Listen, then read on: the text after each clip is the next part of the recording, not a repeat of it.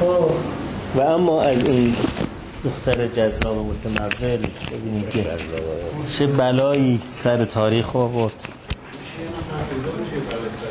آره.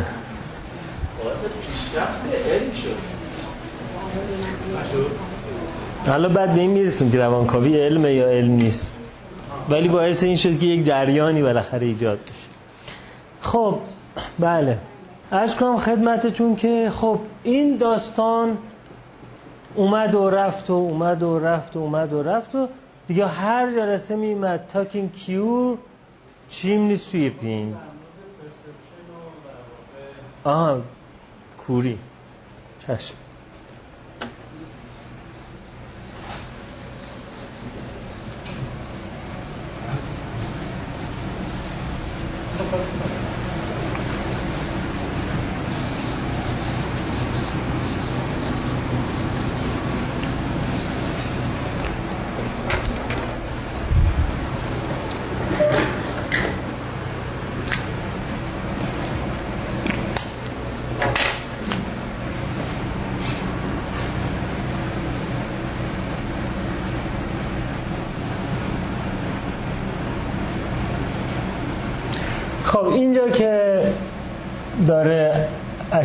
های نور به سمت چشم ما میاد میره و توسط قرنیه و بعدم توسط عدسی کانونی میشه می‌رسه به یه جایی به اسم شبکیه ته چشم اینکه کره چشم باشه ته چشم به اسم رتین یا شبکیه میره توسط لنز و قرنیه. کانونی میشه و میاد اینجا روی شبکیه تصویر مثل دوربین عکاسی تشکیل میشه. اینجا ته شبکیه یه سلول های خیلی عجیب غریبی وجود داره. که اون سلول های عجیب و غریب مبدلن. مبدل فوتون به الکترون. برای عجب کار عجیبی نه انجام میده. مثلا من تا حالا نفهمیدم اینه چیزی این کار انجام میده. آره. مبدل فوتون به الکترونن در واقع سلول های فوتو الکتریکن مثل همین درای مصنوعی که مثلا جلوش میری در باز میشه بعد رد میشی در بسته میشه. اون سلول های فوتو الکتریک توی رتین ما وجود داره. اینها یک جریان الکتریکی ایجاد می‌کنن. اون جریان الکتریکی وقتی ایجاد میشه اتفاقی که اینجا میفته بهش میگیم sensation یا حس کردن. بنابراین sensation در پایان پایانه های گیرنده ها receptor های حسی ما اتفاق میفته که یکیشون سلول های شبکی هن بازی سلول های دیگه هم داریم. مثلا توی گوشمون سلول ها حرکت رو تبدیل می‌کنن به جریان الکتریکی. یه جایی حرارت رو دلتای حرارتی رو تبدیل می‌کنن به الکتریکی. این پیام میاد حالا از کیاسمای اپتیک عبور می‌کنه جابجا جا میشه میره تالاموس توی تالاموس رله میشه کلی کار اتفاق میفته این وسط. تا میاد توی مغز ما اینکه مغز باشه میاد می‌رسه به کورتکس بینایی. کورتکس بینایی که یک بخش است از کورتکس پسسری یا occipital اینجا زمانی که یه سری الکترودها نشون بده که اینجا که تحریک شد آمد آمد به اینجا رسید به اینجا که رسید ما میگیم ادراک یا پرسپشن صورت گرفته. و یک الگوی تحریک الکتریکی که متناظر هست با الگوی این شیعی که در بیرون وجود داشته که ما این شیء بیرونی رو در اینجا تصویرش رو داشتیم. اینجا یه متناظر الکتریکی داریم این میشه پرسپشن. حالا اینجا از پرسپشن ما یه مرحله بعدی داریم و اون اینه که این الگو باید تشریف ببره به مناطق ثانویه بینایی. این میشه منطقه اولیه بینایی. مناطق ثانویه بین بینایی که اینجا خیلی تخصصیه. یعنی مثلا پوستریور parietal cortex اشیا رو تشخیص میده. inferior temporal cortex این پایین اشخاص رو تشخیص میده. اینقدر تخصصی. بعد نیمکره چپ مثلا کجا بودن رو تشخیص میده نیمکره راست چی بودن رو تشخیص میده. یعنی یکیشون تشخیص بده این درخت دور یا نزدیکه یکی تشخیص بده این درخت. بعد برای اینکه به این ادراک برسه میاد اینو مقایسه می‌کنه با تصاویری که قبلا تو مخزن حافظه یعنی هیپوکامپ وجود داره.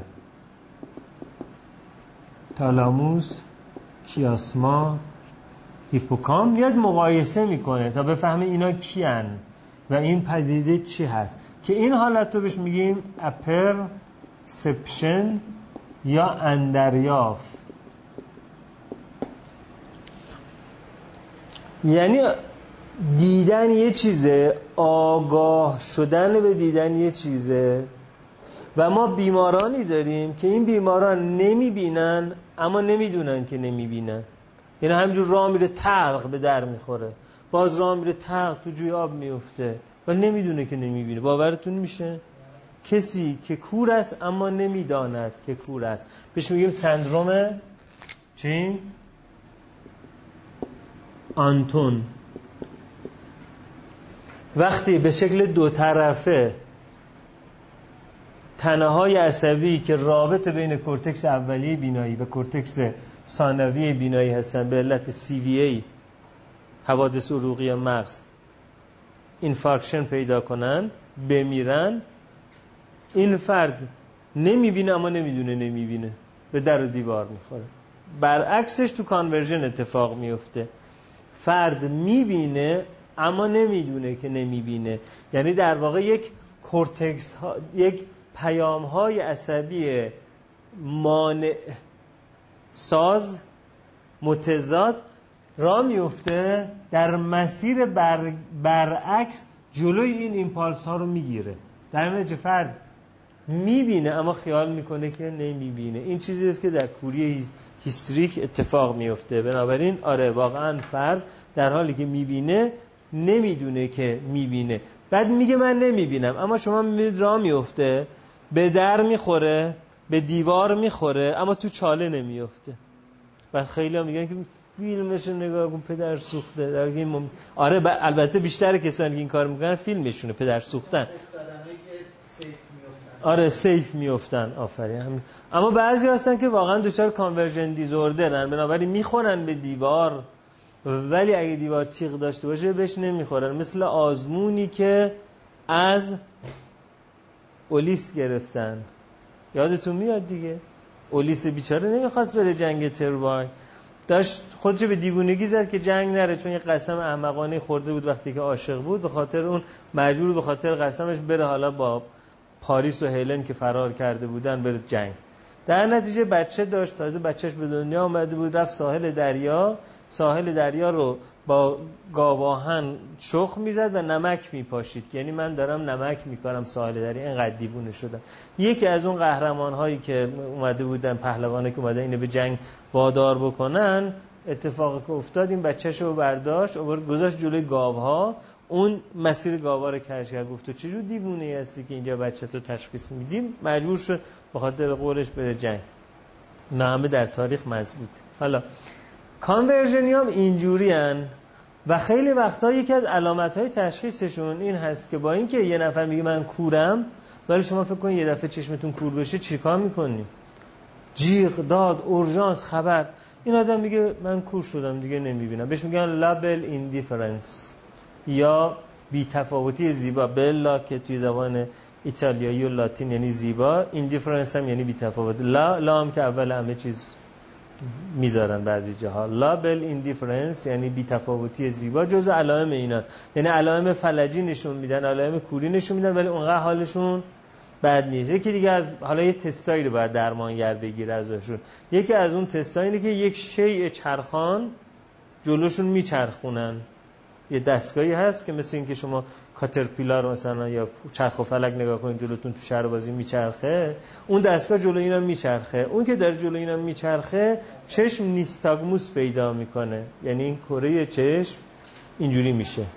نیستاگموس پیدا می‌کنه. وقتی کره چشم نیستاگموس پیدا کنه می‌بینن که این می‌بینه ولی میگه نمی‌بینم. اینا جزء تستاییه که وجود داره و تو پزشکی قانونی از اینا استفاده می‌کنن. یا مثلا یه نفری که به شکل هیستریک میگه من بوی رو استشمام نمی‌کنم هر چی که جلو دماغش بیارن میگه استشمام نمی‌کنم. هر چی بیارن میگه استشمام نمی‌کنم. بعد یه دفعه آمونیاک میارن جلو دماغش می‌ذارن. میگه استشمام نمی‌کنم.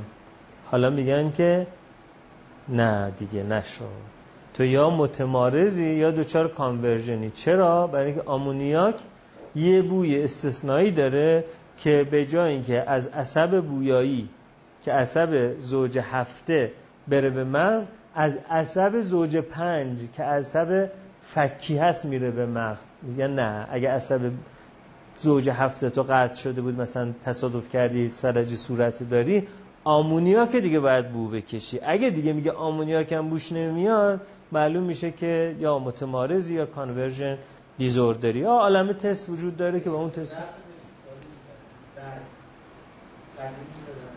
آره مثلا کسانی که conversion باشن وقتی سمت چپشون بی‌حس باشه دقیقا از این خط وسط. این بر حس ندارن. از خط وسط میای این بر حس دارن. در حالی که عصبدهی متداخله. بنابراین یک خط صاف وجود نداره. مثلا ممکن اینجا بیهس باشه اینجا حس داشته باشه اینجا بیهس باشه اینجا حس داشته باشه.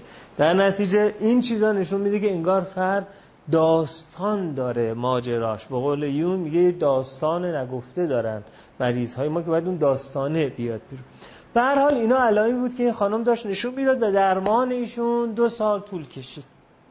حالا درمانش دو سال طول کشید همش هم با دست گل و شکلات میمد تو رو به خدا برای درمانگراتون گل و شکلات نبرین.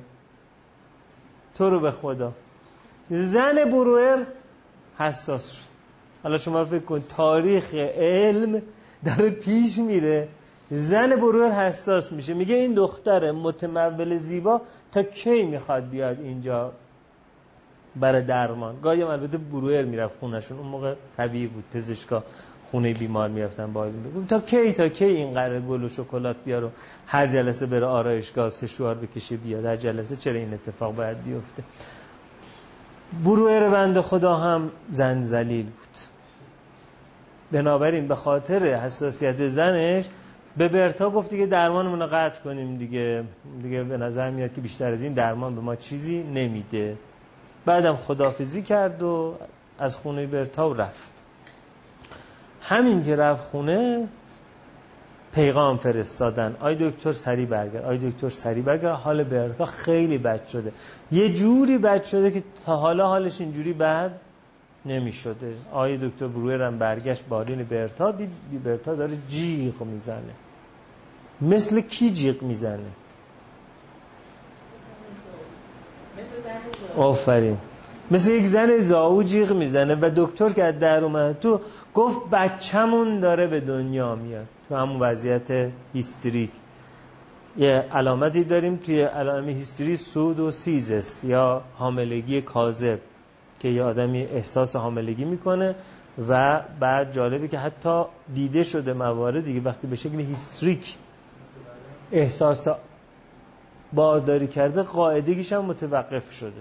یعنی از اون مواردی که تاثیر عمیق ذهن بر بدن رو نشون میده قاعدگیش هم متوقف شده مدت ها خب زمان قدیم که مثل الان نبود که یه بتاهاش سجه می‌گیرن میگن آقا نیست بارداری تا چند ماه درگیر بودن تا بالاخره بفهمن هست یا نیست و اینا.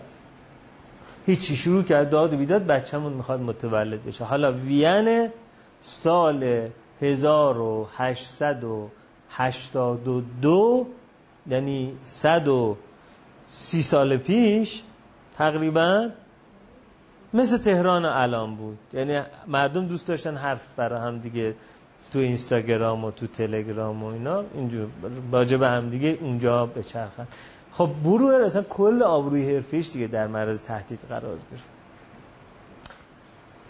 حالا شما ممکنه بپرسید آیا پشت پرده چیزی بود یا نبود؟ خدا می‌دونه و شما مگه بدونید. من خبر ندارم که بود یا نبود.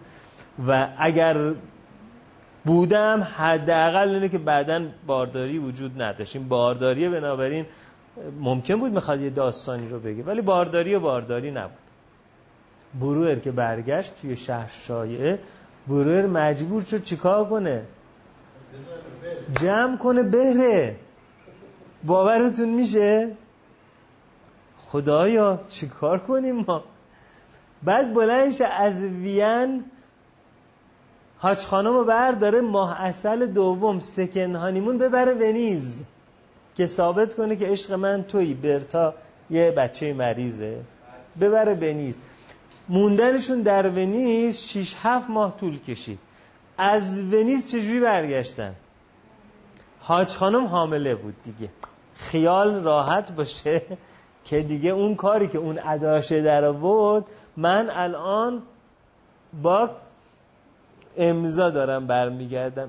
از اونجا که برگشت جوزف بروه کلا کار هیپنوتراپی و روان درمانی رو گذاشت کنار. رفت توی حوزه بیماری های داخلی شروع کرد کار کرد. اونجا هم توی اتاق ویزیتش نوشته بود تو اتاق. از آوردن گل شیرینی عطر جلیقه سویسر و هر گونه کادوی با رفت یا بی رفت اجتناب بفرمایید. برحال این داستان بود. جوزف برور از این داستان رفت کنار و فقط چند تا مقاله راجع به این کیساش نوشت. حالا چرا این خانم رو به فروید نسبت میدن؟ به خاطر اینکه کجا رفتیم؟ بله. به خاطر اینکه اولا توی اون کتاب مشترک که همینطور که می‌بینید بعضی اون کتاب مشترک رو به اسم فروید می‌شناسن. بروئر هیچی انگار.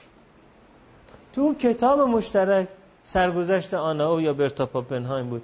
علت دوم کاری بود که فیلم ساز کرد. بله. جان هوستون یه فیلم ساخت حدود 1970 اون موقع. فیلم سیاسفیده. الان کیفیتش خوب نیست. که توی اون فیلم آنا که اینجا دیگه واقعا خوشگله. دیگه اینجا می‌تونیم قبول کنیم خوشگل شده آنا. آنا بیمار بروئر که وقتی بروئر ول می‌کنه میره ونیز اون بیمار رو فروید می‌گیره. در که اصلا این واقع واقعی تاریخی نیست. یه واقعی سینماییه. بنابراین این فیلم اسمش از فروید The Secret Passion که حالا این نمونه چیزش فرانسوی یا ایتالیاییشه که اونجا انگلیسی ننوشته. ولی اسم فیلم هست فروید The Secret Passion یعنی عشق پنهان. جان هوستون که خودش هنرپیشه معروفی هم هست. آره بله. آره در زمان خودش فیلم خیلی بی‌نظیر بود به فارسی هم دوبله شد. ولی خب فیلم خیلی قدیمیه. آره اصلا من دوبله شده شد دیدم. آره. آن فیلم نامش. خب. 1895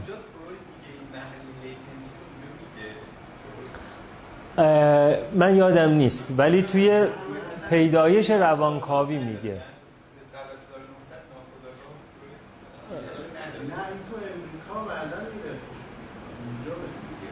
آره من نمی‌دونم. اون کتاب رو الان حضور ذهن ندارم که توی این چون اونجا مقاله مربوط به آنا رو فروید توش چیزی نمی نویسه بروئر کیسش رو می نویسه فروید نمیاد case بروئر رو تفسیر کنه. اما توی 1909 توی آمریکا اونجا تو سخنرانیش میگه که دلیلش چیه که اون موقع ممکنه بمونه؟ دلیلش دوره latency.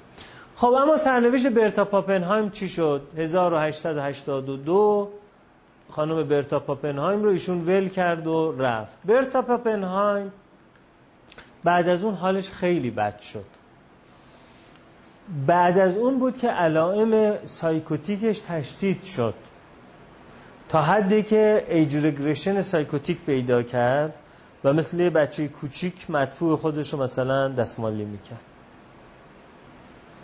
برتا هر چی که حال برتا بد شد و بد شد و بد شد ژوزف برویر جرأت نکرد یا درمان ادامه پیدا کرد برتا رو بردن asylum بستری کردن تیمارستان.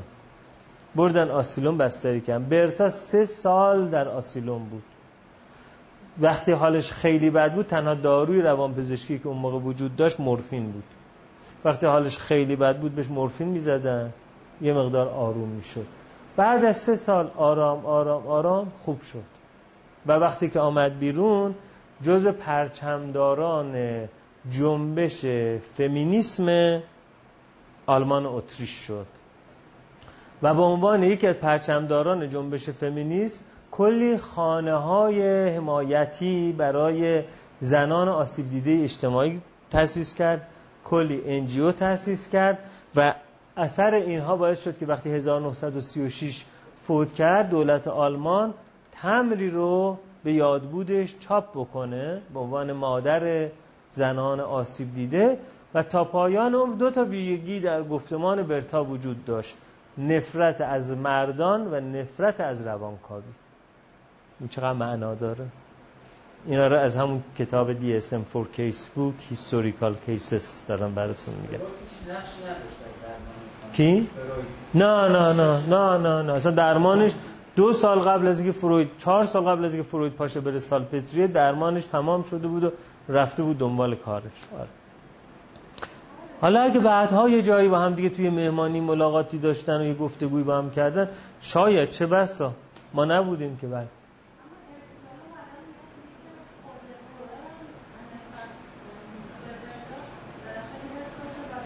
آره خب بروئر که کتاب تاریخی یالوم ننوشته خودش هم میگه که این یک تخیله. تخیل این که اگر زمان نیچه می‌تونست نیچه بره پیش بروئر بینشون صحبت می‌شد راجب لو اندریو سالومه و بعد نه. چرا؟ چیز گرفته. وقایع تاریخی ایده یک داستان رو بهش گفته. آره یه همچین داستان. فکت تاریخی راجبش وجود نداره. اگر نه اندکس می‌زد می‌گفت نامه فلانی به فلانی در تاریخ فلان. بله.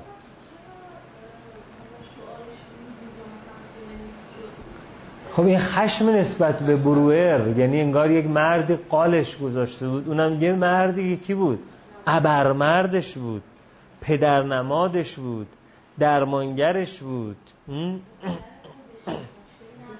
چرا حتما با پدر خودش هم conflict داشت که حالا اون complex father complex باعث شده که این ارتباط این عواطف نسبت به درمانگرش ایجاد بشه. ولی خب اگه درمانگر اون موقع معلوم بود که این transference اگر که داره میزاد مریض میگه که این بچه ماست یعنی یه اتفاق خیلی مهم در درمان داره میفته. یه transference خیلی قوی که interpretation و تفسیر این transference آگاهی مراجع رو کلی می‌کشه بالاتر و آگاهی درمانگر رو از درمان می‌کشه خیلی بالاتر. یعنی اون موقعی که بعدها یکی دو دهه بعد فروید در جمع اصحابش گفت اصحابی یا حواریون What is the transference? کلش آلمانی گفت. ولی من چون بلد نیستم نصفش عربی میگم نصفش انگلیسی. بله. گفت یک transference چیه؟ هر کدوم یه جوابی داد. یونگ گفت transference اول و آخر درمانه تو روانکاوی. یعنی transference میاد درمان شروع میشه و transference میاد درمان تموم میشه. یعنی اونی که باید اتفاق بیفته توی روانکاوی تو transference اتفاق میفته.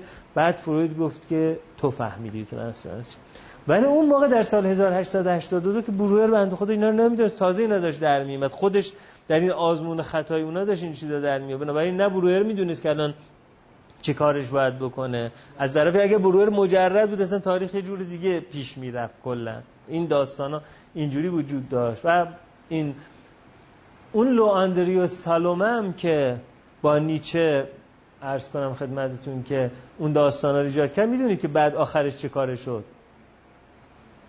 بعد همون داستان ها سالومه چه کاره شد؟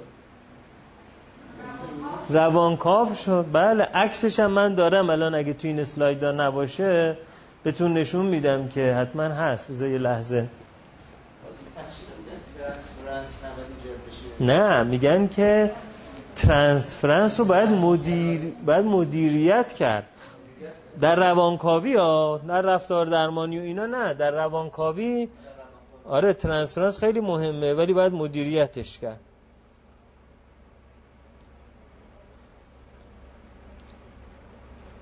ای وای عکسش نذاشتم. جلسه بعد عکسش تو اسلایدا می‌ذارم. داستان لو آندریو سالومه رو هم ببینید.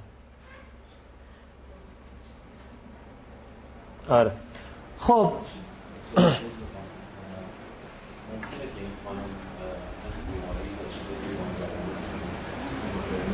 نه بعد اسکیزوفرنی که خوب خود به خود خوب نمیشه آخر. نه نه نه نه نه. اصلا اگر که ما آره اون وقت یه تشخیص دیگه می‌ذاریم. ولی اسکیزوفرنی خود به خود خوب شونده نیست. بایپولار هم خوب خود به خود خوب شونده نیست. یعنی باز هم اگه درمان دارویی نشه به صورت دوره ادامه پیدا می‌کنه. آره بعد از اون سه سال که آمد بیرون دیگه هیچ وقت علائم بیماری روانی نشون نداد بلکه آدم نخبه اجتماعی شد. یه آدمی که می‌تونه کلی کمپین ایجاد کنه کلی انجیو ایجاد کنه. یک جریان اجتماعی جدیدی ایجاد بکنه یعنی یه جور مادر ترزا مثلا. و همچین چیزی شد. تا پایان عمرش هم که همجور که توی این هست حدود چند سال عمر کرد چهل سال و سی و هفتاد و هفتاد و پنج سال تقریبا عمر کرد. دیگه بعد از اون مدت یعنی 1882 تا 1936 یعنی 50 سال بعد علائم بیماری روانی نشون نداد دیگه. بنابراین نه یه بیماری فیزیولوژیک نورولوژیک یا یه بیماری مثل اسکیزوفرنی بایپولار اینا منتفی نیست منتفیه. آره دیگه یعنی انگار که وقتی ناامید شد از اون درمانگر انگار یه جوری به لج اون دیگه آدم خوبی شد ولی آدم خوبی که نشون بده تو نتونستی. اما من خودم تونستم. یه اتفاق اینجوری برا شد خب بله اینایی که گفتم از این کیسبوک دیسمپل خب اینجاست که فروید اون وقت وقتی که می‌بینه که یه عالم قصه وجود داره در آب نخوردن یه نفر یه عالم قصه وجود داره در آمنزی یه نفر یه عالم قصه وجود داره در ارز کنم خدمتون که فلج نفر اینا اون وقت نظریه ناخداگاه مطرح میشه.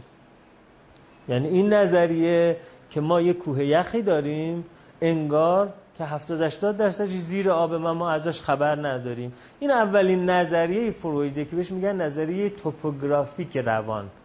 بعدا نظریه ساختاری روان یا structural روان میاد که ego و id و super ego مطرح میشه. اینجا فروید راجع به id و ego و super ego هیچی نمیگه. فقط میگه که گویا یا ما unconscious ی داریم یعنی چیزهایی که یادمون رفته در حالی که توی مخزن حافظمون وجود داره. اما ما بهش دسترسی نداریم. یه چیزهایی که بهش آگاهیم که الان برای چی اومدم مثلا اینجا نشستم؟ consciousness اونایی که ناآگاهیم unconsciousness یه subconscious هم وجود داره. subconscious یعنی چی؟ یعنی مثلا من اسم معلم کلاس اول دبستانم یادم رفته. اما مثلا از اون کوچه که رد میشم یه دفعه یادم میاد مثلا. آره یعنی اینکه تلنگرهایی که زده بشه چه اون تلنگر مود من باشه چه اون تلنگر تلنگر بیلونی باشه استیت دیپندنت حالم تغییر کنه جای دیگه قرار بگیره ذهنمون یادم میاد این میشه ساب کانشس اما آن کاملا من بهش دسترسی ندارم. این نظریه بنابراین کوه یخ یا نظریه توپوگرافیک روان در واقع از همون زمانی که کتاب در باب هیستری نوشته شد مطرح شد. آره بعد از قضیه برتا بود. آره در واقع کتاب رو در سال 1895 منتشرش کردن فروید دیگه 1896 رفته بود پیش شارکو 1888 1886 رفته بود پیش شارکو 1888 رفته بود پیش برنهایم. 1895 اون کتاب مشترکشون رو مطرح نوشتن به اسم درباب هیستری. استادیزان هیستری 1895 خب دیگه بروئر که رفت بیرون از این ماجرا فروید موند و این قصه. شروع کرد فروید راجع به این ماجرا کار کردن. بعدا یواش یواش آمد هیپنوتیزم رو کنار گذاشت. حالا چرا هیپنوتیزم رو کنار گذاشته؟ خودش در کتاب پیدایش روانکاوی در همون سخنرانی میگه برای این هیپنوتیزم رو کنار گذاشتم که متوجه شدم بخش زیادی از مردم هیپنوتیزم پذیری خوبی نداره. در نتیجه اگر قرار بود من با هیپنوتیزم درمان کنم آدمای کمی رو قرار بود درمان کنم دیگه. توی همین کتاب hypnoanalysis هم که ترجمه شده و هنوز زیر چاپه نوشته ترانس اون میاد بیماران روان ها رو به سه دسته تقسیم می‌کنه.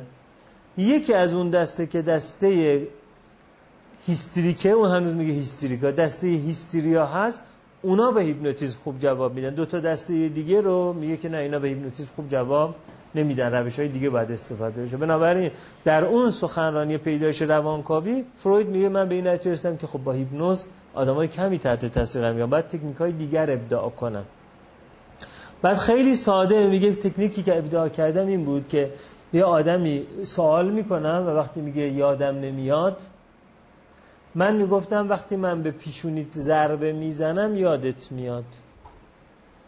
و بعد وقتی که به پیشونیش ضربه می‌زدم داستانی که یادش نمیمد یادش میاد. خب اینم یه جور هیپنوتیزم دیگه نه؟ ولی نه هیپنوتیزم ژان مارتین شارکویی نه هیپنوتیزم فرانس آنتون مسمری. هیپنوتیزم میلتون اریکسونی. هنوز میلتون اریکسون متولد نشده بود. در بر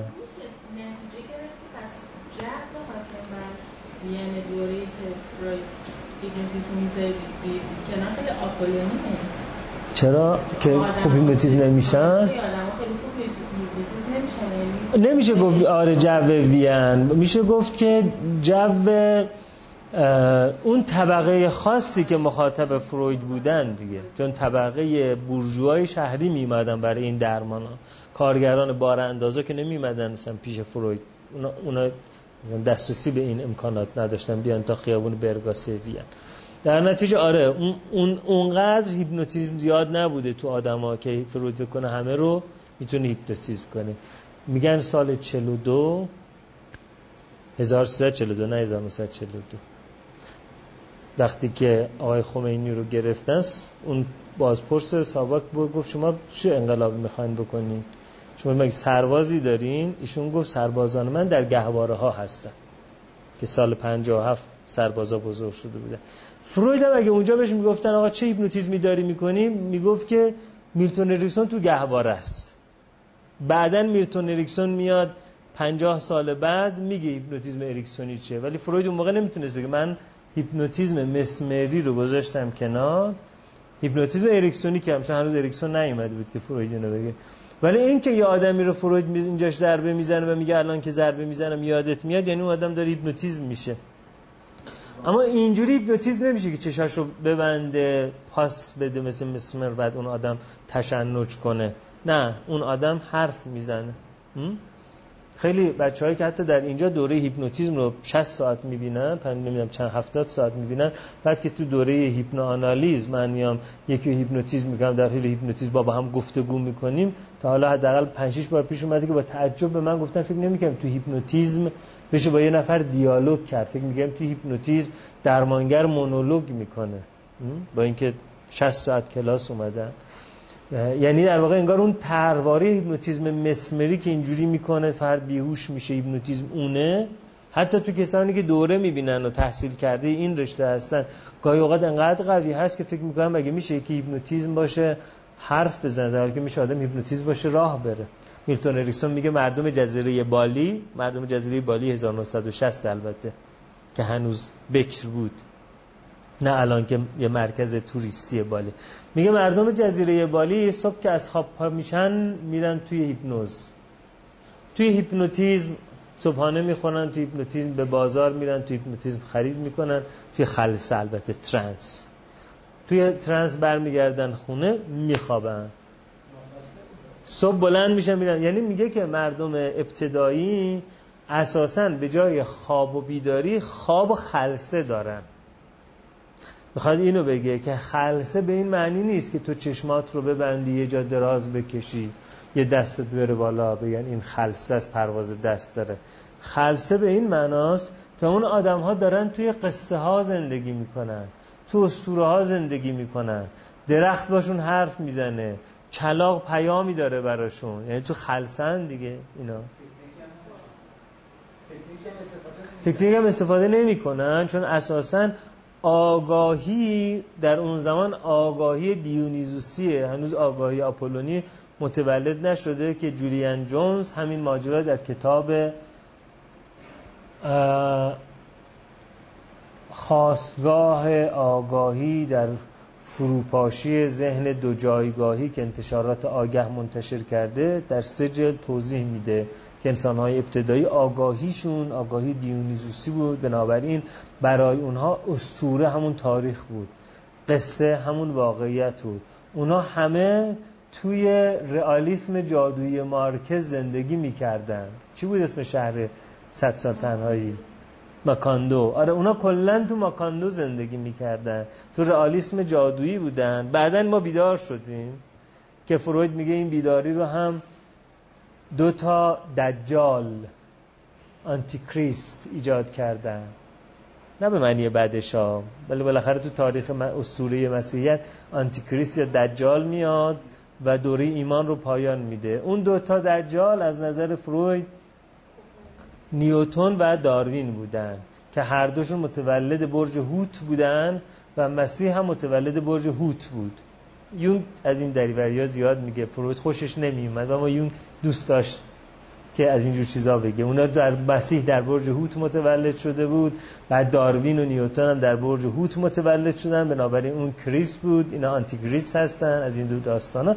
قبل از اون ماجرا توی کتاب قصه درمانی میلتون اریکسون اینو میگه ترجمه مهدی قرچداقی و توی اون مجموعه خواستگاه آگاهی در فروپاشی ذهن دو جایگاهی جولیان جونز اینو میگه ترجمه دکتر پارسا و همکاران دکتر نجل رحیم و دکتر احمد محیط و دکتر دولت آبادی و اینا. یه مجموعه مترجم داره اون کتاب. خب در نتیجه آره اون موقع آدم ها به هیپنوز اریکسونی می‌رفتن و میگه که من هیپنوتیزمشون نمی کردم ولی در واقع داشته هیپنوتیزمشون می‌کرده. حتی بعدها هم که تکنیک تداعی آزاد رو فروید انجام می‌داد در واقع داشت آدم ها رو هیپنوز می‌کرد. اما نه هیپنوز این که بگه بخواب بلکه هیپنوز این که برای آدم یه خوابگاه فراهم کنه آدم چیکار می‌کنن؟ میخوابن دیگه. شما یه اتاق نیمه تاریک داشته باشید آدم رو تخت دراز بکشن فضا هم ساکت باشه. دور تا دورشون هم خدایان رو بچینید. کل مجسمه های خدایان هند و یونان و چین و اینا رو بچینید بعد این حالا حرف بزن. حالا آدما میرن توی همون جزیره بالی میلتون اریکسون 1960 در واقع توی خلسه اریکسونی هستن. در نتیجه فروید به اون معنا هیپنوز رو گذاشت کنار. این نظری که خود فروید داد. این این نظریه که یه سری آدم ها تو کلاس هیپنوتیزم میگن که می‌خوام بگن ما خیلی هیپنوت مهارت داریم که ما می‌تونیم هیپنوز کنیم فروید نمی‌تونست. ولی در هیچ کتابی اینو ننوشتن. فقط توی کلاس هیپنوتیزم بعضیا که فکر می‌کنن می‌تونن بگن یک دو سه بخواب فکر می‌کنن از فروید بهترن. و اونا این حرفو می‌زنن که فروید هیپنوتیزور خوبی نبود. توی Synopsis کاپلان و سادوک نوشته چون فروید فکر می‌کرد که transference با هیپنوتیزم شدید میشه. خب چون نویسندش کاپلان و سادوکن حتما یه جایی فروید اینو گفته که من پیداش نکردم. اونا چون مثل مدرسین اینوری نیستن دیگه. اونا حتما یه فکتی باید باشه این حرف رو بزنه شاید این بوده ولی فروید تو پیدایش روانکاوی خودش این حرف رو نمی‌زنه. خب به هر حال ممکن بوده فروید در اون زمان فکر می‌کرده ترانسفرنس ممکنه تشدید بشه. بالاخره در اونجا فروید یه تکنیک غیر از هیپنوتیزم رو شروع می‌کنه شروع کردن. تا اینکه 1899 فروید یه دفعه دده یا ناخداگاه که اتوبان داره چرا ما داریم کوچه پس کوچه فرعی میریم؟ The Royal Road of Unconscious. اتوبان یا شاهراه رویال رود اتوبان شاهراهی به سوی ناخداگاه. چیه؟ The Dreams. خوابهایی که ما می‌بینیم.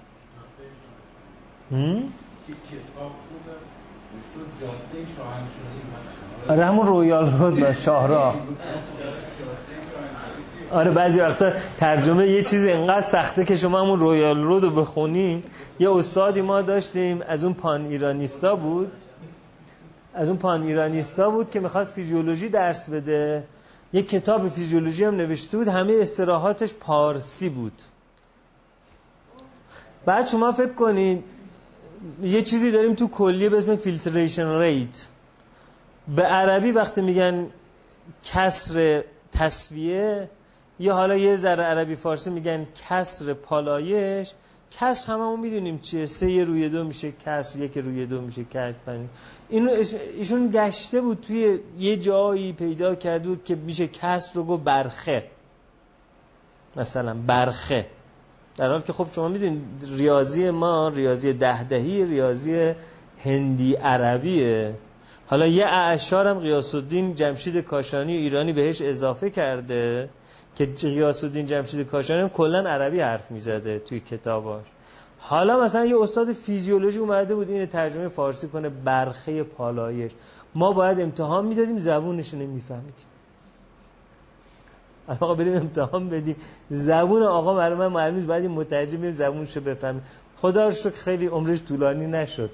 و در نتیجه فیزیولوژی ایران نجات پیدا کرد این پدر فیزیولوژی پارسی و اگر نه که ما نمی‌دونیم چند نفر مثل ما با فیزیولوژی مشکل پیدا می‌کنن بعدها که من دیگه خودم رفتم سراغ فیزیولوژی خوندنش دیدم که چه درس شیرینیه چقدر باحال فیزیولوژی.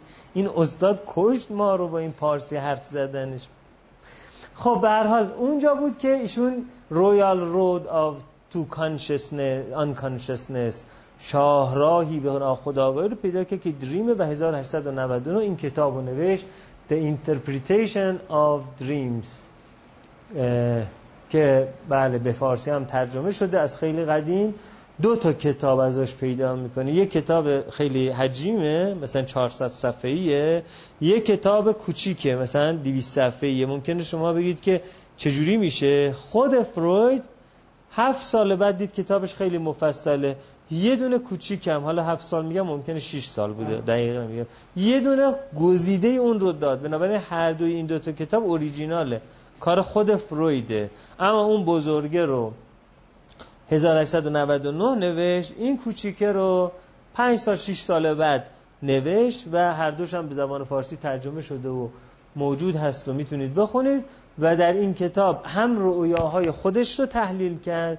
هم رؤیاهای مراجعینش رو تحلیل کرد حالا بعدا اریک فروم در اون کتاب زبان از دست رفته از یاد رفته میره سراغ تحلیل های فروید و می‌بینه تحلیل ها چقدر بایاس داره. تحلیل های فروید رو نقد می‌کنه. می‌بینه چقدر توی تحلیلاش بایاس وجود داره. بنابراین اگر خوندین اینا رو حتما زبان از یاد رفته اریک فروم هم بخونید که نقدهایی که به بایاس های فروید توی اون وجود داره رو هم بخونید. خیلی جالبه.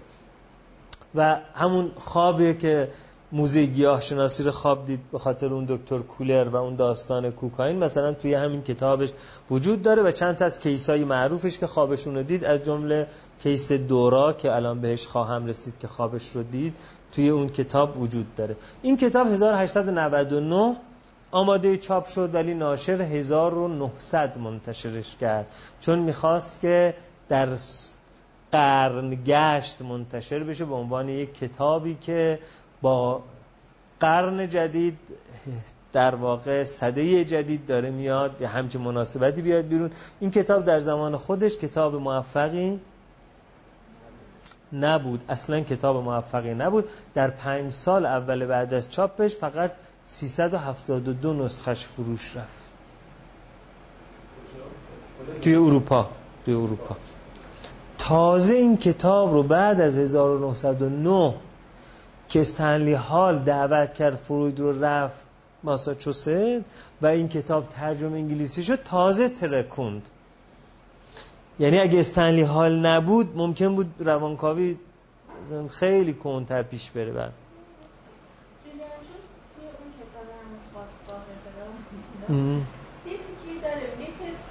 توی هر دوره یک علمی پیشرو میشه و بقیه علوم همراه رو میان. و تو دوره ای که فروید و یون راجع به ناخداگاه حرف می‌زدن زمین شناسی خیلی علم پیشروی بوده. و می‌دیدن که زمین شناسا دیده بودن که تو لایه های مختلف زمین اطلاعات مختلفی راجع به کره زمین وجود داره. به خاطر همین روانکاوا فکر کردن که ممکنه روان هم هست. این واقعا این آره این نظریه خیلی مهمه. نمی‌دونم الان اسمش میگن چی فرائل یا همچین چیزی علمیه که گفتمانش روی گفتمان و علوم دیگه تاثیر می‌ذاره. الان فیزیک کوانتوم اینجوریه. خیلی با فیزیک کوانتوم روانشناسی رو می‌خوان تغییر بدن پزشکی رو می‌خوان تغییر بدن. فیزیک کوانتوم مثلا قرن بیستم تبدیل شد به اون زبان مبنا یا علم مبنا. الان اسمش دقیقا یادم نیست که اون گفتمان بقیه علوم رو تحت تاثیر قرار میده می‌تونه این باشه. یه نظریه راجع توی تاریخ علم و فلسفه علم این نظریه. نظریه کهن اینه دیگه. برخلاف نظریه پوپر که میگه علم از سوال و جستجو ایجاد میشه کهن میگه که تامس کهن میگه که علم از پارادایم ایجاد میشه و یه پارادایم یه گفتمان علم زمانه رو تعیین می‌کنه که چی باشه. خب بله کجا بودیم؟ این کتاب منتشر شد. این کتاب رو همون موقع که منتشر تو سال 1900 یون یکی از کسانی بود که اون موقع تازه رزیدنت روان پزشکی شد و این کتاب رو خوند و می نویسه در خاطراتش یونگ توی کتاب رویاها خاطرات رویاها اندیشه ها آره The Dreams, The Memories and The Visions. خانم پروین فرامرزی به فارسی ترجمه کرده انتشارات بهنش. توی اون می نویسه که اون موقع وقتی که ما کتاب تحلیل رویای فروید رو می خوندیم روان پزشکان پیشکسوت چون اون موقع رزیدنت روان پزشکی بود یونگ و روان پزشکی اون موقع از اونا نبود. توی سوئیس که آدم برن شیش ماه دوره ببینن نه واقعا باید یه دوره فکر می‌کنم یکی دو ساله توی بیمارستان روان پزشکی میگذروندن. و توی بیمارستان بورد هولزلی زوریخ فروید یونگ رفت رزیدنت روان پزشکی شد. این کتابو که خون تو خاطراتش می نویسه که این کتاب که به دست ما رسید روان پزشکان پیشکسوت بهش میخندیدند ولی ما روان پزشکان جوان رزیدنت های روان پزشکی او رو منشهی از الهام و ایده می‌دیدیم و انقدر برای یون مهم بود که خلاصی از کتاب تحلیل رویای فروید رو نوشت و به رزیدنت های دیگه داد. این از باز شهامت یونگ رو نشون می‌داد که در حالی که اساتیدش این کتاب رو به مسخره می‌گرفتن اون کتاب رو میخون خلاصه می‌کرد و مثل کتابچه به بقیه در اختیار بقیه میذاشت. که از ویژگی های مهم فروید و یونگ هر دوشون شجاعتشون بود. یعنی خیلی اشتباهات زیادی تو متدولوژی کردن که حالا نقدشون می‌کنیم. اما ویژگی مهمشون این بود که شجاعت داشتن. یعنی وقتی جریان قالب زمانی یه چیزی رو می‌گفت اون شجاعتشون باعث می‌شد که ایده خودشون مطرح کنن. ممکن اون ایدهشون هم غلط بودا بعدا معلوم بشه که غلطه. ولی حداقل اون جریان عرفی غلط رو ایده اونها به چالش میکشون. هم اون جریان باید خودش رو چیز می‌کرد در واقع پالایش می‌کرد. همون جریان در مقابل اونا بود. یه دیالکتیک هگلی بین اون در واقع آنتی تز و اون تز عرفی زمانه ایجاد می‌کردن آنتی پارادایم در مقابل پارادایم و همین ماجرا باعث می‌شد یه سنتزی اتفاق بیفته که اون وقت علم قرن بیستم و قرن بیست و یکم متدولوژی رو خیلی جدی گرفت آمار رو جدی گرفت و غیره. این آدم ها بالاخره این شجاعت این رو داشتن. این کتاب دومی بود بنابراین که فروید از از که یونگ از فروید دید و این کتاب دیگه ترجمه نبود بلکه تعلیف فروید بود و آمد بیرون و در این کتابشون وقت یه نظریه مهم رو فروید مطرح کرد که ما انسان ها یه پرایمری تینکینگ داریم و یه secondary thinking داریم. primary thinking تفکر اولیه همون تفکری که در انسان های ابتدایی وجود داشته. همونایی که تو بالی از خواب پا میشن میرن تو خلسه و از خلسه میرن تو خواب که الان دیگه شاید تو بالی اونا رو پیدا نکنیم. حتی primary thinking توشون وجود داره و توی بچه ها قبل از اینکه وارد مرحله تفکر انتزاعی بشن primary thinking توشون وجود داره. بعدا حالا من میگم primary thinking المان هاش چه هست؟ بعدنه که ما با زبانمند شدن ذهنمون و با تفکر نحوی syntaxic یعنی تفکری که ساختار زبان در ذهن ما ایجاد می‌کنه نظم زبانی که ما بهش میگیم نظم منطقی چون اصلا منطقم یعنی زبان دیگه. منطق و تیر سلیمانی بیار. یعنی منطق زبان پرندگانی که سلیمان داشت. اتار میگه منطق و تیر سلیمانی بیار. منطق یعنی زبان. وقتی ما میگیم منطقی باش یعنی زبانمند فکر کن. وقتی میگیم چنین چیزی منطقی یعنی ساختار نحوی داره. یعنی ساختار فعل فاعل مفعول. بنابراین منطقی بودن در یه جایی که اول فائل میاد بعد فعل میاد بعد مفعوله با منطقی بودن در جایی که اول فعل میاد بعد فاعل میاد بعد مفعوله با منطقی بودن در جایی که اول فاعل میاد بعد فعل میاد بعد مفعوله مفعول متفاوته. ها؟ ضرب زیدون امرا. اول فعل بعد فاعل بعد مفعول. جان کیست ماری؟ اول فاعل بعد فعل بعد مفعول. حسن حسین را دید. اول فاعل بعد مفعول بعد فعل. نحوه. اما این نحو باعث میشه ما به سه گونه فکر بکنیم یک انگلیسی یک عرب و یک پارسی. به سه گونه فکر می‌کنن. چون وقتی میگیم منطقی در کدوم یکی از این زبان ها فاصله بین فاعل و فعل بیشتره؟ زبان فارسی. حسن حسین دید تازه اون وسط اگه قید داشته باشه میگه حسن. دیروز حسین را در پاساژ محتاب دید. در حالی که در زبان عربی میگه دید حسن حالا بقیهش رو میاره. زبان انگلیسی هم فاعل و فعل خیلی به هم نزدیکن. ببینید حالا ایرانی ها بیشترین فاصله بین من مسئولیت من و عمل من وجود داره. یعنی بین من و عمل من مکان وجود داره زمان وجود داره. اون طرفی هم که من زدمش وجود داره. آره. در حالی که اونجاها فاعل و فعل به هم میچسبن بقیه چیزا اون ور میان. یعنی مسئولیت فعل با فاعله. خب؟ زبان روی تفکر ما تاثیر می‌ذاره و منطق یعنی زبان. secondary thinking یعنی تفکر زبانمند. بنابراین برای که secondary thinking رو بهتر بفهمیم باید یه مقدار راجع به زبان صحبت کنیم که من فکر کنم که براتون صحبت خواهم کرد. از چه از چه سنی هست؟ تا پایان عمر ادامه داره مگه فرد دچار دمانس بشه که دوباره پس رفته داره؟ ها اون انتظایی نیست اون عینیه اون کانکریته. تفکر اطفال تقریبا تا پنج سالگی ادامه داره.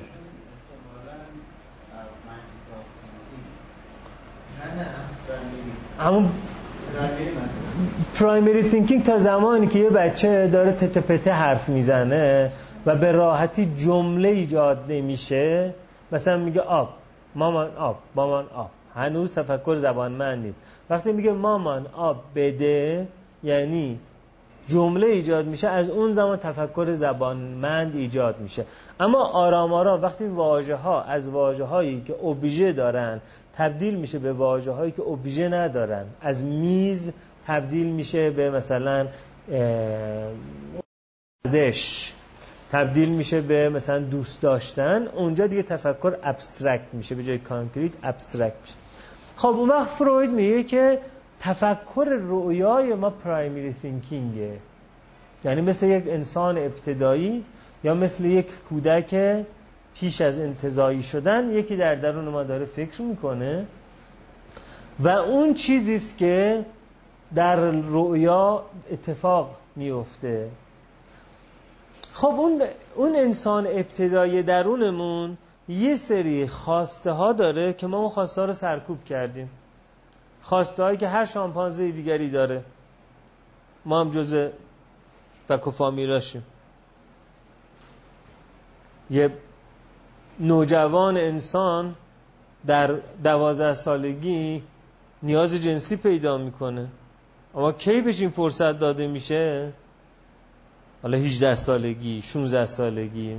تا اون موقع اگر این نیاز جنسیش بخواد ارضا کنه باید سرکوب کنه باید یواشکی بره پنهان کنه. کسی نفهمه و غیره. و در نتیجه این آدم بدوی درونمون این انسان ابتدایی درونمون این کودک درونمون این شامپانزه درونمون کل حرف برای گفتن داره که شب که آگاهی سکندری تینکینگ ما به خواب میره حالا اون میاد خودش رو به نمایش می‌ذاره. اما اگر نمایشش بدون سانسور اتفاق بیفته ما از خواب میپریم. مثل اینکه تو این فیلم های سینمایی مرد ارواح و اینجور چیزا مثلا شب که میخوابن ارواح میان در رو باز می‌کنن در رو میبندن میرن پیانو می‌زنن یه چیز رو می‌برن یه چیز رو میارن. اگه خیلی بلندی کار بکنن که اون صابخونه بلند میشه چراغا رو روشن می‌کنه. به جنگیر زنگ می‌زنه داستان یه جوری چیز میشه دیگه. در نتیجه خیلی آرام میان مثل سایه میان تو بلند میشه طرف می‌بینه در پیانو باز ما که در پیانو رو بسته بودیم و امثاله حالا رویاهای ما در واقع همون داستان هستن همون داستان منتها باید سانسور بشه. در نتیجه فروید میگه رویای ما یه چیز پنهانی می‌خواد بگه که اسمش لیتنت دریم. اما یه چیز دیگه رو به صحنه نمایش می‌ذاره مانیفست دریم و اون وسط کاری که انجام میشه اسمش هست دریم ورک یک کمپانی توی هالیوود هست همتون فیلماش دیدین اسمش هست دریم ورک اون زمان فروید تئاتر زیاد می‌رفت. یعنی اون موقع تئاتر توی اروپایی مثل پاریس و وین خیلی زیاد بود خیلی زیاد بود. و ببینید چقدر استعاره ها از جاهای مختلف میاد. توی تئاتر چی رو ما می‌بینیم؟ اون پشت خبراییه. اما یه گریم صورت می‌گیره. تعویز لباس صورت می‌گیره. این نمایشه اون نیست. حالا چی می‌خواد بگه شکسپیر با گفتن هملت با گفتن اوتلو؟ چه پیامی داره؟ اون پیام رو میریزه تو قالب نمایش. فروید و یونگ و آدمای مثل اون ذهنشون خیلی تحت تاثیر این قرار گرفت. که قصه گو نمایش نام نویس چی می‌خواد بگه؟ بعد اون چیز رو چگونه در یک ساختار داستانی میگنجه و سانسورش می‌کنه؟ این همون اتفاق است که می‌گفتن در رویاهای ما میفته بنابراین اساسا تحلیل رویا رو کسی که می‌کنه باید بتونه نقد ادبی هم بکنه. کسی که نقد ادبی می‌کنه می‌تونه تحلیل رویا رو بکنه. یعنی روان پزشکی که مثلا استاد در روان پزشکی اما ارتباطی با ادبیات و نقد ادبی و نقد هنری و نقد فیلم نداره رویا رو نمی‌تونه تحلیل کنه. در حالی که یه آدمی که روان پزشکی نخونده ولی استاد در نقد ادبی و نقد فیلم رویاها رو هم می‌تونه تحلیل کنه. این داستانی است که از نظر فروید توی رویاها اتفاق میفته خب اینجا یه پارادوکس البته وجود داره که یونگ بعدا به این پارادوکس اشاره می‌کنه که آخه این سانسوره رو کی انجام میده؟ اگر اون انسان ابتدایی درون ما اینقدر پرایمری تینکینگ داره اون اصلا اینجوری نیست که در وا می‌کنه میاد تو دیگه پالخ میاد تو. اگر واقعا اون اینقدر ابتداییه اینقدر کودکه. اما اونی که داره مثل شکسپیر یک داستانی می نویسه که ما اونجا مجذوب و محصورش بشیم به همم نریزیم اما حرفشو بزنه اون که بعد آگاهی و بیداری ما یه قدم جلوتر باشه. نه یه قدم عقبتر. به همین خاطره که یون میگه که ما باید یه آپرسلفی داشته باشیم که حداقل اگر ما یه لور سلفی داریم که یک انسان ابتدایی یک پریمات یک میمونه و می‌خواد حرفاشو بزنه و این انسان مدرن اذیت میشه به خاطر اینکه با ارزش ها و تابوها جور در نمیاد. اون اونجا یه آپرسلفی وجود داره که اون پا میشه میاد اینجا این وسط میاد نمایشنامه رو اجرا می‌کنه که همون انسان ابتدایی بیاد رقص شکارش انجام بده آین جفتگیریش انجام بده همین انسان مدرنه به هم نریز از خواب بپره. شرمنده که چرا من خواب دیدم مثلا با خواهرم خوابیدم یا با برادرم دارم سکس انجام میدم. پس در نتیجه میگه که این یه پارادوکس در نظریه فروید که اگر اون ابتدایی تر از اینه اون چگونه انقدر هوشمندانه مدیریت می‌کنه؟ پدیده سانسور رو. همین الان پدیده سانسور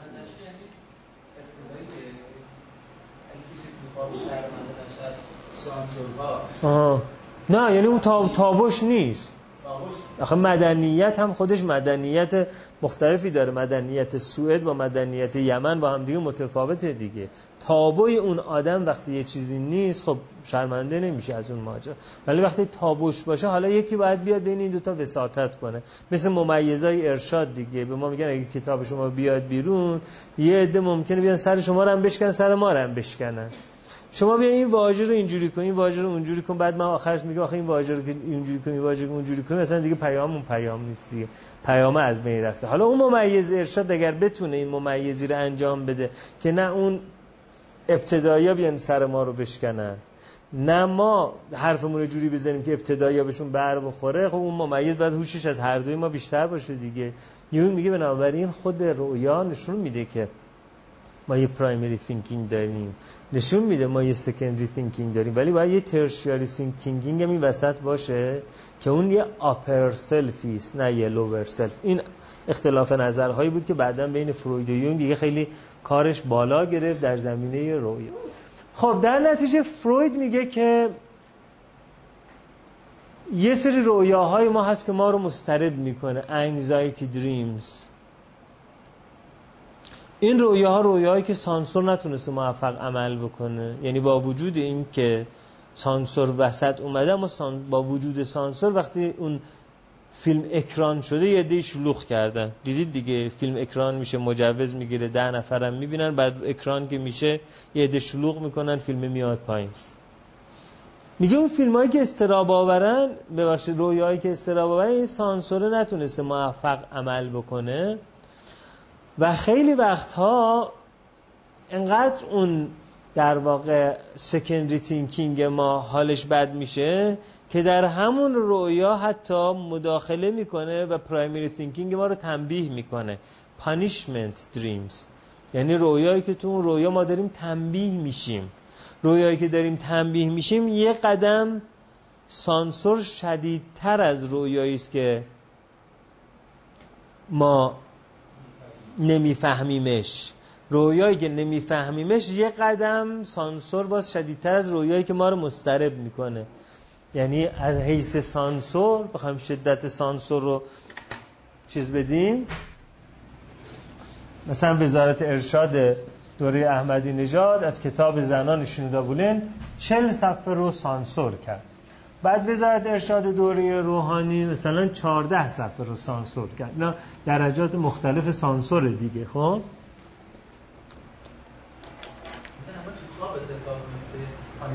آره تو خواب. یعنی ما خواب می‌بینیم تنبیه میشه یه موقع من خوابی می‌بینم که خوابه رو نمی‌فهمم. کی نمی‌فهمه؟ سکندی تینکینگ نمی‌فهمه. چرا نمی‌فهمه؟ چون انقدر سانسور محکمه. اینجا سیم خاردار کشیدن. اینجوری. که این خوابه اصلا برای من غیر قابل فهمه. گیج کننده است. مثل فیلم های دیوید لینچ برای من. هیچی ازش سر در نمیدارم یه موقع هست که این خوابه قابل فهمه. که توش تنبیه فهم. ولی من نمی‌دونم چرا من باید تنبیه بشم. چرا تو خواب یکی دنبالم یکی منو داشت می‌زدی که من دستگیر کرد و من تو زندان افتادم. نمی‌دونم چرا این اتفاق افتاده بود. اینجا سانسوری یه ذره کمتر شده. یه چیزایی زده بیرون. اما این سانسوری که اینجا وجود داره تنبیهش کرده. بنابراین توی خواب من دارم تنبیه میشم اما نمی‌دونم بر چی دارم کتک می‌خورم. میگه اگه رفتی خونه بزن تو گوشه طرف تو که نمی‌دونی چرا زدی ولی اون می‌دونه چرا می‌خوره. این همینه. یعنی من تو خواب می‌بینم دارم تنبیه میشم این نمی‌دونم چرا دارم تنبیه میشم. میگه تو نمی‌دونی اما این می‌دونه چرا داری تنبیه میشی. پدر سوخته داشتی تو خواب با مادرت این کارا رو می‌کردین تنبیه. این جور سانسوره. یه خوابهایی هست که حالا اینم دیگه عمل نمی‌کنه. بنابراین من کابوس میشه. Anxiety dreams. روز بعد حالم بده. چه خوابی بود دیدم. مستربم تا خواب دیدم که دارم بچم رو پوست می‌کنم. انگشتاشو دارم مثلا قطع می‌کنم. خیلی حالم بد میشه دیگه. حالا اگه تمام روز نه ولی هر وقت یادم خواب میفتم چه خوابی بود من دیدم. خب بنابراین اینجا سانسور کمتره. اینجا صدای اون انسان ابتدای درونمون داره شنیده میشه. حتی هم حتی همینجا هم اما یک چه وجود داره؟ یه سانسور وجود داره. مگه انسان ابتدایی مثلا به عقیده فروید ممکن بود بچه خودش اخته کنه تا بتونه همه زنان قبیله رو داشته باشه؟ بعد در خواب این انسان مدرن ممکن این نباشه که رو داره اخته می‌کنه. بلکه این باشه که مثلا داره ناخون بچهش می‌گیره ولی یه جوری داره میگه میگه آخ آخ آخ از ته نگیر. خب پا میشه میگه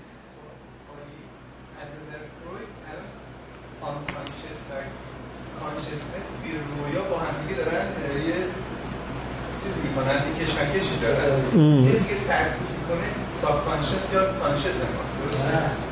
اون حالا بعدا فروید به این می‌رسه که اون کیه؟ بعدا به این می‌رسه. هنوز به این نمی‌رسه. هنوز انگار اینجا کشمکشی وجود داره. هنوز فروید داره مکانیابی topographic نگاه می‌کنه. یه چیزی داره می‌زنه بیرون یه چیزی نمیشه. بعدا فروید میاد به اینا ساختار میده. اون موقعی که میگه مکانیسم های دفاعی وجود داره. مکانیسم های دفاعی جزئی از ego هستن بنابراین قسمت ناخودآگاه ego هست که داره این کارا رو می‌کنه. اون وقت میاد role میده به اینا ولی اینجا هنوز role وجود نداره.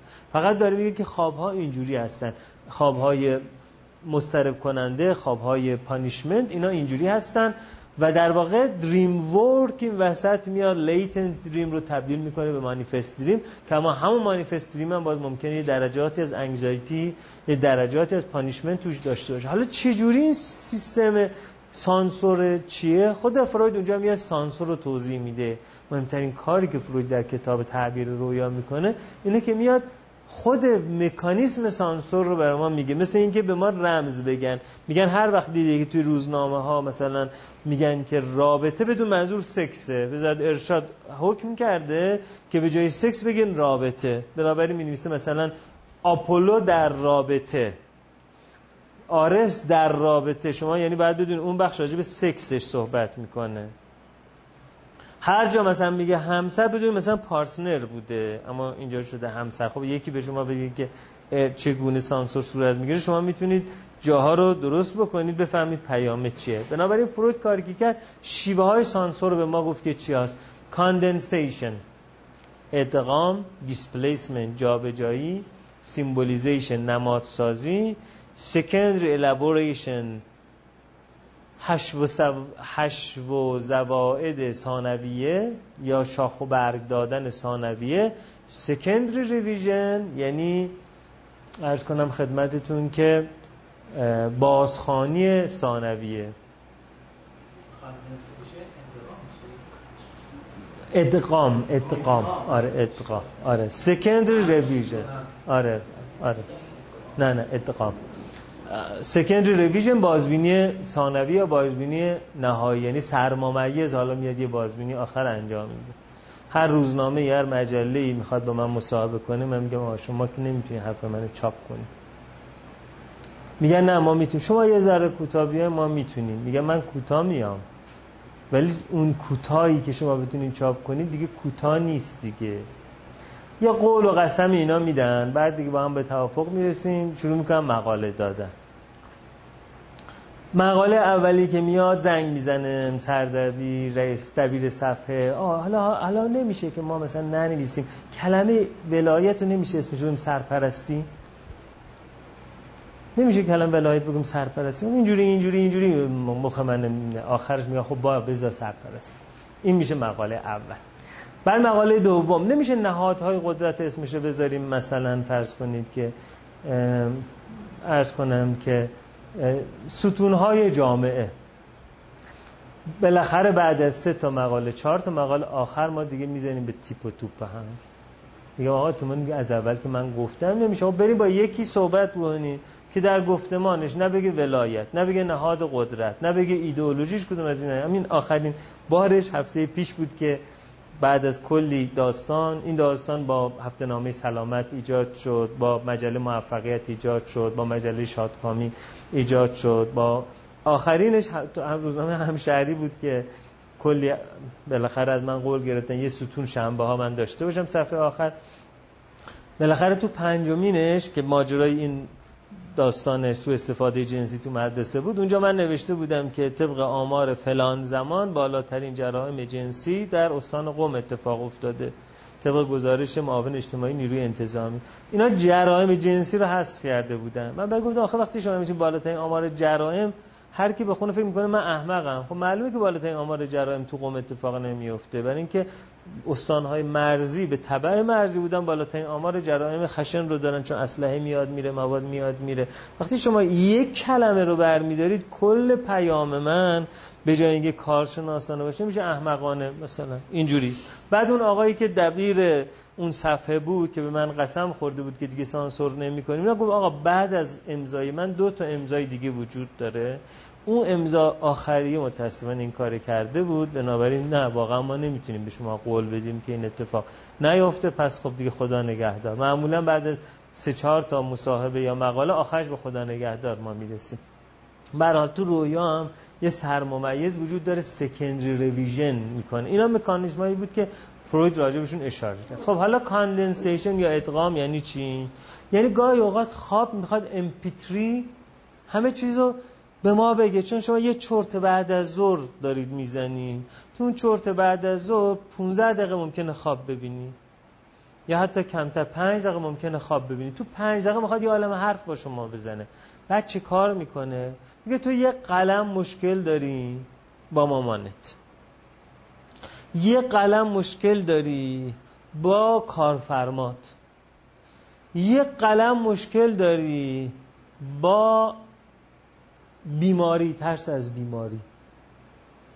بعد یه پرده توی خواب باز میشه مثل این تئاترای کوتاه پرده میره کنار و شما یه دفعه می‌بینید که کارفرماتون داره مامانتون عمل جراحی می‌کنه. ولی عمل جراحی می‌کنه که خون میاد خون. بعد کارفرماتون هم خیلی کثیف داره کار می‌کنه.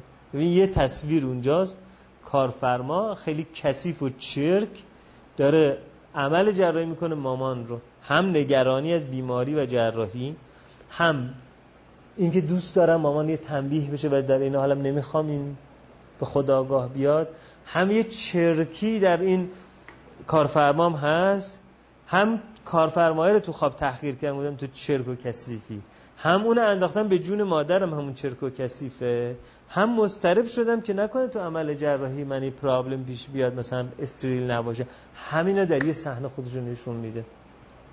خب یونگ راست نمی‌گفت میگه آخه این هوشمندیه که یه هوشمندی ابر انسانیه نه هوشمندی انسان ابتدایی این کاری رو می‌کنه که مثلا ساموئل بکت می‌کنه کاری رو می‌کنه که کیم کیدوک می‌کنه. یه همچین چیزی در یه صحنه شما می از خواب بلند میشین. 20 دقیقه خوابیدید یه صحنه دو دقیقه تو ذهنتون اومده تا بعد از ظهر فکرتون اینه که چی بود آخه چی بود داستان؟ این اسمش میشه condensation. دیسپلیسمنت جابجا می‌کنه. یه اتفاق از یه جا یا از یه فرد می‌بره روی یه نفر دیگه. مثلا فرض بکنید که میگه در رو باز می‌کنم و می‌بینم که یه پیرزن اونجا نشسته که به من میگه دستاتو بشور. مثل جادوگرا میمونه. مثلا. ولی بعد ازش می‌پرسی که دستتو بشور تو رو یاد کی میندازه؟ یاد کجا میندازه؟ میگه از مدرسه که میمدم گشنه می‌رفتم در یخچال با می‌کنم مادرم می جیغ می‌زد دستاتو بشور. اون وقت میگیم اون پیرزنه. ممکنه که مادرت باشه که تو خواب داره چیزی رو به تو میگه که غیر مادرت کسی اونو نمی‌گفته. displacement آره مثلا. displacement یعنی symbolization یا نماد سازی. اینجا اتفاقات به شکل نمادین میفته. مثلا میگه خواب دیدم که می‌خوام در اتاق خواهرم رو که قفل باز کنم. هی کلید رو می‌خوام توی در ببرم توی, توی سوراخ در ببرم هی نگران میشم مست هی خجالت می‌کشم. خب اینجا نمادینه دیگه یعنی همون کلید فروید فالوس می‌بینه سوراخ کلیدم واژن می‌بینه بعد میگه آره تو یه تمایل جنسی داری و این در کلید و در و اینها در واقع act جنسی میشه symbolization. secondary elaboration میگه مثل این فیلم سازایی هستن که فیلم بر تلویزیون می‌سازن. بعد می‌دونید که یه استانداردی داره تلویزیون. مثلا هر فیلم هر هر اپیزود باید 45 دقیقه طول بکشه. بعد این حرفاش زده توی 39 دقیقه. ولی باید 5 دقیقه دیگه باشه تهیه کننده میگه آقا ما پول گرفتیم دقیقه اینجوری باید 5 دقیقه 6 دقیقه رو بساز. بعد اون 6 دقیقه این دوتا مثلا میرن کنار دریاچه قدم می‌زنن. به قوا نون میدن. هیچ ربطی هم به فیلم نداره. سکندری الابوریشن دیگه این ماجرا. فروید میگه گاهی اوقات وقت انگار کمه. خواب می‌خواد کامپکت کنه یه عالم چیز رو هم میندازه. گاهی اوقات همینا رو میاد گل و گشادش می‌کنه. به شما خواب می‌بینید سفره پنج شد. مثلا نون دارین ریزه می‌کنین بعد مثلا ترشی میارن بعد اینجوری میشه اینجوری میشه اینجوری میشه. خیلی از اینا زائده. یعنی می‌تونی اونو حذف کنی اونو حذف کنی اونو حذف کنی. پوسته رو بکنی ببینید چی تهش میمونه. خب حالا ببینید فروید کلیدای خیلی مهمی به ما داده ولی کار به این راحتی نیست. بلکه ما از کجا بفهمیم؟ الان ادغام بود. از کجا بفهمیم؟ اینا کجاش حشو و زوائد میره کنار؟ آخرم یه secondary revision ی صورت می‌گیره. که مثل یه مثلا سیمان مالی گچ مالی این چیزی چیز می‌کنن مثلا کفه چیزی رو کاشیکاری سرامیک کاری میگن بعد آخر یه آب آب و آره دوغاب روش میریزن دوباره میمالن. یه اینجوری هم میشه که تو به عنوان یه آدم بیدار با اون خواب راحت تر بشی. هم اذیت نشی هم حزمش بتونی بکنی. چون می‌خواد پیام بده دیگه حرف داره دیگه. یه چیزی می‌خواد بگه. اگه تو پاشی هیچی ازش نفهمی که نمیشه. در نتیجه یه دوغاب آخری هم روی این ماجرا می‌کشه. اینا مکانیزم های خواب دیدن بود که فروید راجع بهشون صحبت کرد. بعدا دیگران یه چیزایی رو بهش اضافه کردن. مثلا لیلی وایس در کتاب کاربرد تحلیل رویا در روانکاوی که ترجمه دکتر صاحبی هست سه تا مکانیزم مثلا irradiation diffusion و deletion رو هم تعریف کرد که حالا بعدا ممکنه بهش برسیم. اما فعلا چون ما رو لیلی وایسه بذارید عبور کنیم ببینیم فروید چی بود. خب از این یکی از اتفاقات مهم زندگی فروید بود تا فروید رسید به ویلهلم فلیس. این فلیس آدم عجیب بود. فلیس کدوم یکیه؟ بله سمت راستیه. اونجا اون دوره‌ای که فروید می‌بینید که تازه از سفر آمده و خیلی خوشتیپ سیبیلاشو داره اینجوری اصطلاح اینجوری می‌کنه. آره ذره آب تازه ازدواج کرده بوده بعد ازدواج بعضی تو پل میشن این چیزا. عرض کنم که یه دوره از 1876 تا 1906 یه دوره 9 ساله. فروید خیلی تحت تاثیر ویلهلم فلیس قرار گرفت. پزشک آلمانی. الان دقیقی آدم نیست تو برلین بود یا مونیخ بود ولی تو آلمان بود. که جراح گوش حلق و بینی بود. بعد شما ممکنه بگید خب چرا فروید تحت تاثیر ویلهلم فلیس قرار گرفت؟ اونم اونقدری که یه ژان مارتین شارکو بود اسم پسرش میشه ژان مارتین. یه جوزف بروئر بود اسم پسرش میشه جوزف. یه ویلهلم فلیس اسم پسرش میشه ویلهلم. چه ربطی داشت؟ یه سری عقاید عجیب و غریبی داشت ویلهلم فلیس یکی از اونها این بود که شکل و اندازه دماغ آدم یه جوری نماد میل جنسی و کشش های جنسی آدم هست. و اون هم فکر می‌کرد مثل فروید و بعد بینشون اختلاف بود که کدومشون زودتر فکر کردن. چون با هم حرف می‌زدن بعدا بینشون واقعا اختلاف شد. که این ایده اول به ذهن کدوممون اومد. ولی اونم فکر می‌کرد که اساس روابط اجتماعی نیاز جنسی و غریزه جنسی است تجربه انسانی و اون فکر می‌کرد که شکل دماغ آدم ها روی رابطه جنسیشون و تمایل جنسیشون تاثیر می‌ذاره و خیلی از آدم ها اگر می‌خوای سرکوب جنسیشون برداری باید دماغشون عمل کنی. چون جراح گوش حلق و بینی بود یه داستان خیلی خوب برای marketing خودش داشت. به یاد بگیرید چجوری مردم marketing می‌کنن. غریزه جنسی اساس زندگی reference آرتور شوپنهاور اراده معطوف به حیات. چارلز داروین انتخاب طبیعی. از اونجا می‌گیره حالا یه قصه اسطوره را میاره که مثلا فلانی که خدای رابطه جنسی بود در یونان باستان به نگاره ها نگاه کنید چه دماغی داره.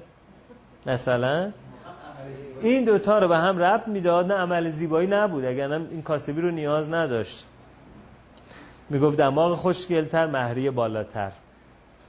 اینجوری می‌گفت دیگه. ولی نه اون اونجوری نمی‌تونست بگه. بنابراین گفت که بسیاری از روان نجندی ها نوروز ها ناشی از سرکوب جنسی و من با عمل جراحی دماغتون خوب باز می‌کنم. این کوکلا ها این زائده های استخوانی که توی بینی هست بهش میگیم کوکلا کوکلا های فوقانی کوکلا های دهتانی این کوکلا ها رو بر میداشت می‌گفت حالا دماغه همجور که خوب نفس می‌کشه الان هم این حرفا رو می‌زنم. منتها میگم مثلا چاکرای نافی تو باز می‌کنم تو پولدار میشی.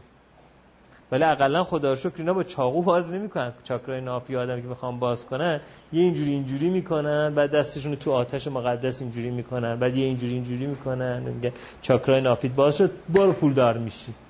نه اون واقعا بیچاره مردم می‌رفتن پیشش چاقو بر میدار و فروید خیلی یک دوره تحت تاثیر ویلهلم فلیس بود و بعدا فروید گفت که این ایده نظری جنسی مال من بود. تو دزدیدیش. فلیس به عنوان یک عرفان یهودی کابالا. آره. ویلهلم فلیس کابالیست بود. بعضی البته یهودی نیستن ولی کابالیستن مثل مدونا. فامیل خودمون. بله کابالیست. نه اون مادونای مادونا کمپلکس ها مادونای پاپستار آره اونم کابالیست. ها ولی کابالیسته بله. با هم هم خیلی تناقضی نداره اتفاقا. خب این کابالیست بود و کابالیست یکی از ماجراهاشون اعداد جادوییه. مثلا روز و سال و ماه و ساعت تولد شما رو دارن اونا رو یه جورایی جمع جادویی تفریق جادویی یه جوری گله هم می‌ذارن می‌کنن اینجوری اینجوری اینجوری مثل اونایی که خمیر رو می‌خوان ورز بدن. چجوری با خمیر کار می‌کنن؟ بعضی از اینا هم با اعداد اینجوری کار می‌کنن. آخرش مثلا سال مرگ شما رو بهتون میگه. اگر هم نمردین میگه که نیتت صاف نبوده نمردین. و به فروید سال مرگش گفت 54 سالگی. فروید واقعا اون تاریخ رو یادداشت کرده بود. اینقدر تحت تاثیر فلیس بود. و قبل از 54 سالگی همه کاراشو ردیف کرده بود کتابا اونو فلانی منتشر کنه نامه ها مال فلانی خونه فلان و مثلا اینگاری که همه کارش ردیف کرده بود. 54 سالگی که دید نمیمیره فکر شاید مثلا سال و ماه تولدش اشتباه داده. یه ذره طبق الگویی که از فلیس داشت جابجا کرد و خب دو سال بعد. سه بار این الگو رو جابجا کرد تا آخر فهمید که نه انگار که این رقم ها در موردش کار نمی‌کنه و خدا رو شکر 82 سال عمر کرد با وجودی که سیگار برگ دستش نمیافتاد و سرطان و حفره دهان. با اینا 82 سال. آره آره اگه تحمل درد می‌تونست داشته باشه شاید بیشتر هم. ژن خوب بوده. ژن خوب. نه دیگه آخرش با مورفین مرد یوتانازی کرد دیگه. آره دیگه یوتانازی پزشکش بهش مرف... سه روز مورفین زد و روز سوم با. عرض کنم خدمتتون که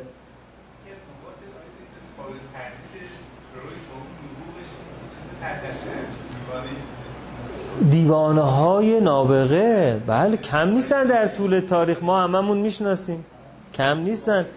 منظور من راسپوتین ها یه موقع به کسی دیگه فکر نکنید مثلا. راسپوتین مثلا با اون شمنیسم عجیب و غریبش کل دربار رومانوف رو تسخیر کرده بود و تمام گرفتاری اون بیچاره رومانوف آخر که بود؟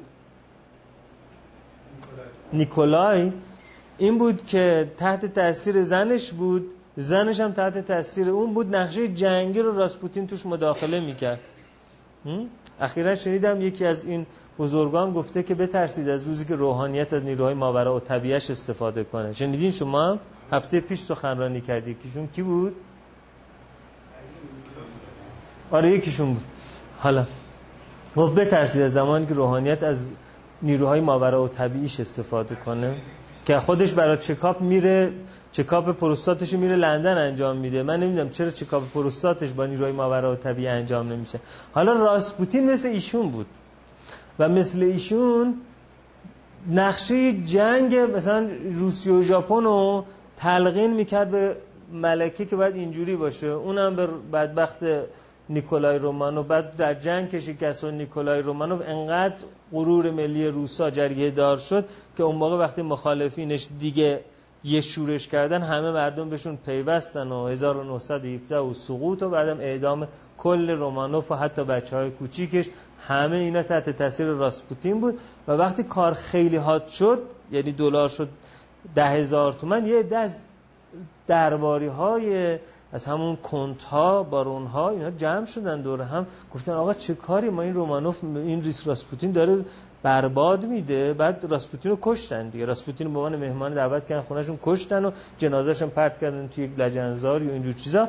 بعد راسپوتینیست ها راسپوتینیست ها نظرشون این بود که به تاوان کشته شدن راسپوتین رومانوف ها سقوط کردن. هنوزم یه عده راسپوتینیستن. یعنی فکر می‌کنن راسپوتین مسیح هزاری جدید بود که چون در دربار رومانوف به قتل رسید بعد رومانوف ها سقوط کردن و چون مردم بی ایمان بودن که راسپوتین سقوط کرد به این خاطر انقلاب سوسیالیستی کمونیستی لنینیستی اونجا پیروز شد که در واقع آدم ها ببینن که بیدین بودن چه عواقب وسیعی داره. شما باورتون میشه که یک سایتی از